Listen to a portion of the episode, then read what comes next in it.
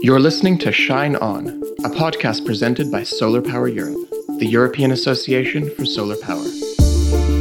Join us as we shine a light on the latest developments in the solar sector. Hello and welcome to Shine On, a podcast presented by Solar Power Europe. I'm your host, Lucas Clark Memler, and in our new series, 100% Renewable Europe, I will talk with key figures representing different sectors of the energy transition about what is needed to reach a 100% renewables based energy system in Europe before 2050. In this episode, I'm very excited to have the chance to speak with Claude Turmes, Luxembourg's Minister for Energy and Spatial Planning. How are you this afternoon, Minister? I'm great. We have shiny weather in Luxembourg, so our solar PV is running well these days. Lovely. Yes, it's also a nice day in Brussels. So, why don't we start with you telling us a little bit about yourself and about your responsibilities as the Minister for Energy and Spatial Planning? So, myself, I have been active on climate and renewables energy policies since the late 80s, first as a Friends of CES Luxembourg and the Friends of CES Europe campaigner. And then in 99, I was elected to the European Parliament, where I served as a Green Party's spokesperson for energy for almost 20 years. And I had the chance to be rapporteur on the Renewable Energy Directive of 2009 to bring forward uh, near zero energy houses on efficiency and also to be a key figure in the negotiations of the latest package where I was in charge of the governance regulation, which is basically the uh, legislation which forces each and every member state to have very detailed plans on energy efficiency, renewables, transport. So, so basically everything we need to get to a climate friendly policy. And now, uh, since uh, one and a half year, I'm a minister for energy and spatial planning in Luxembourg. So I have uh, the big task to to bring a country which is today very CO2 intensive to a low CO2 intensive uh, country, especially by promoting energy efficiency, but also wind energy, solar energy, and what is uh, what is fun is also to be in charge of spatial planning because spatial planning is about foresight. It is about creating infrastructure, and we are just launching an international competition on on basically Luxembourg in transition. So bridging from a high CO2 intensive country to a zero CO2 country in, in only 30 years. And it's really great to have these two responsibilities. Absolutely. Well, it sounds like you have your hands full. Can you tell us a little bit more about Luxembourg's energy and climate plan? I know that the government has adopted uh, very ambitious targets in this regard, uh, including up to a 55% reduction of greenhouse gas emissions by 2030. But I'm wondering what the country is doing now and perhaps what you're doing now in order to achieve these goals.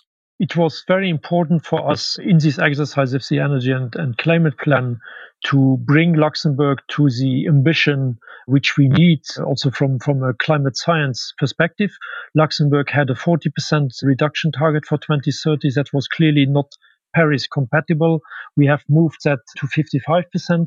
How do we achieve it? So it's about energy efficiency, energy efficiency, energy efficiency, and then it's about uh, renewables and renewables.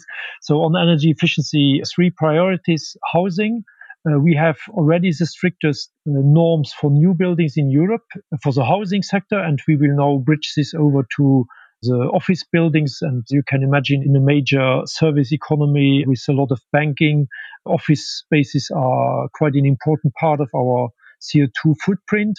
And we will, of course, try to improve renewables. And we are launching in these days a major program to replace oil heaters by heat pumps driven with uh, renewable energy. So it's everything around buildings, bringing buildings mm-hmm. to, to go green. Then it's about transportation. So we are investing like nobody else, I think, per capita in the world into our public transport infrastructure. We are promoting bike lanes and biking, and we want to be with Netherlands and Norway and maybe Portugal in the forefront of electromobility. So we have now, we are rolling out a very dense fast charging infrastructure and we are subsidizing also the charge at home and charge at work. And then on renewables, so we will multiply our, our PV by 10 and we have quite an impressive also wind energy rollout.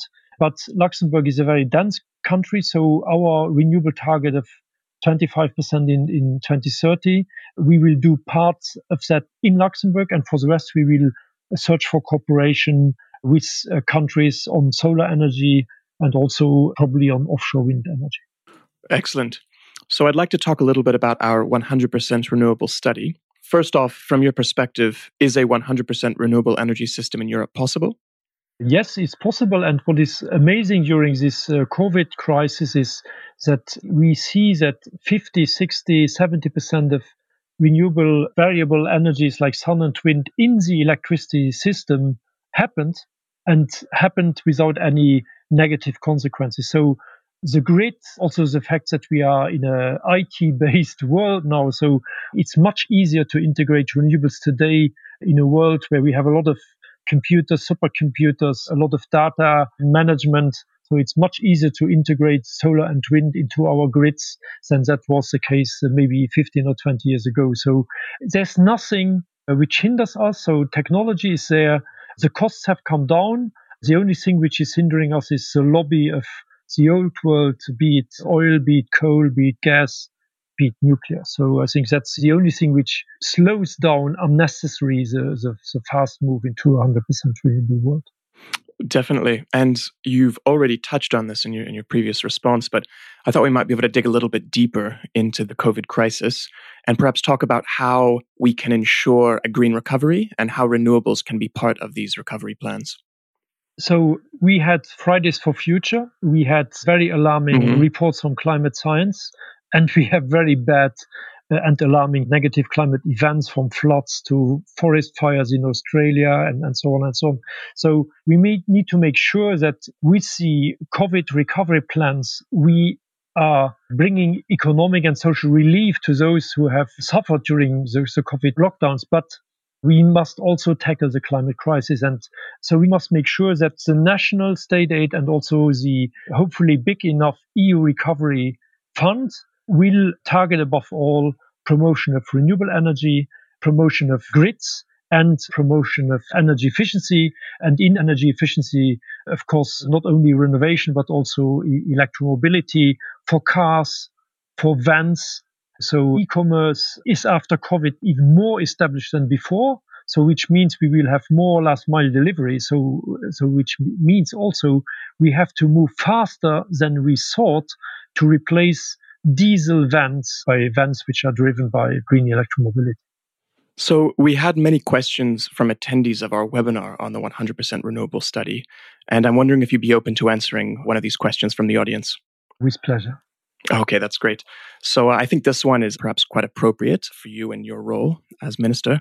So the question was why are renewables considered to be the most cost effective way to become climate neutral? Because through the, I would say, very courageous policy we have done over the last 10 years, especially in Europe, and uh, I'm really proud that I was the rapporteur for the Renewable Energy Directive of 2009, the EU legislation for renewables in 2009 has forced each and every member state, even the most reluctant like UK, Poland to France to, to invest heavily into renewables. That created a large enough market in Europe to bring the costs down together with the Chinese efforts on PV and wind onshore and wind offshore is it is a European success story. It's our engineers, it's our financiers, it's the citizens who have, and the, the, the project developers who invest into onshore and offshore wind, who move not only a technology in Europe, but uh, worldwide. And, and so the prices have come down. And then on the other side, so renewables, you, you put a wind turbine, it has almost no negative environmental impact. And after 10, 15 or 20 or 25 years, you take it off and you replace it by, by maybe a more modern one. The same is true for, for PV. Look, coal is very polluting during its lifetime. And even afterwards, you spend millions, if not billions, to clear up the, the mess which you have created by coal mining, be it open mines or, or, or, mines under the earth. And what is even worse is nuclear. I think just the, the sheer fact that producing an energy for 40 years creates a waste problem for 200,000 years or more shows the craziness of that technology. And that is in the case when you have no major accident like in Fukushima or, or Chernobyl. So renewables is the cheapest because it doesn't create externalities and because through our efforts in Europe, we have been able to reduce the cost. And the beauty is solar energy, which has, we, it, it came out in European labs. Then the Chinese helped us to get into mass production. Now we are at the cost level where we have no excuse anymore to bring solar in each and every remote village in Africa, in Asia, in South America. So it's not only that solar helps us for winning the race against climate, it also helps us to win the race against uh, poverty. And I think, isn't that beautiful? And therefore, I'm really a big supporter of solar energy uh, because solar is the future, because it will help uh, humanity to survive. Well, thank you for that. And I think you've actually already answered uh, my next question, but uh, we'll, we'll still, I'll still ask it anyway. Are you hopeful in general about Europe's energy future?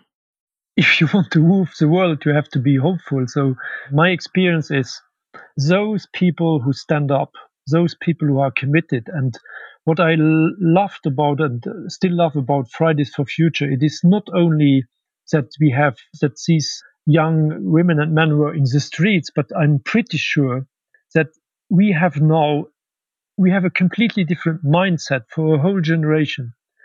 These people who were on the Friday for future basically uh, events also want to do something which is meaningful in life. So that's exactly the people we need in solar energy, in electromobility companies, in wind energy companies, in those companies who will renovate buildings, who will in the research labs will, will create new innovation. So I'm hopeful because also we have now millions of young people who will be even more committed than my generation to move the world into a climate friendly world. Absolutely. And I imagine that it must be very interesting and hopeful for you that you know throughout your career you've you've started with these ideas that perhaps seemed a lot more radical and now have really made it to the mainstream of all you know publications and discussions so that that, that must in itself feel quite rewarding it is and basically my message to the young people is what is important in life is passion uh, passion for something which moves basically the world in a positive way beyond your own ego. And that's something which I had the chance to do and still allowed to do. So it's fascinating. yes. And all of us in the renewables sector are very grateful for your important work throughout your career in, in progressing the, the place of renewables in Europe. So I'd like to thank you for that. Thanks for the flowers. well, I think this is a great place to end. I appreciate your time, and this has been a great conversation for me, and I'm sure for our listeners as well. I hope so. Enjoy. Okay. Thank you very much, and, and have a good afternoon. Thank you.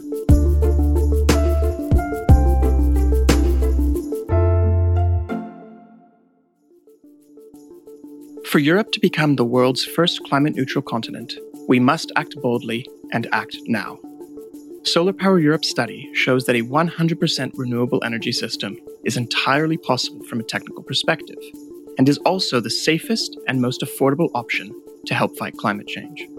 Read the full report and find out more about Europe's future energy system at solarpowereurope.org.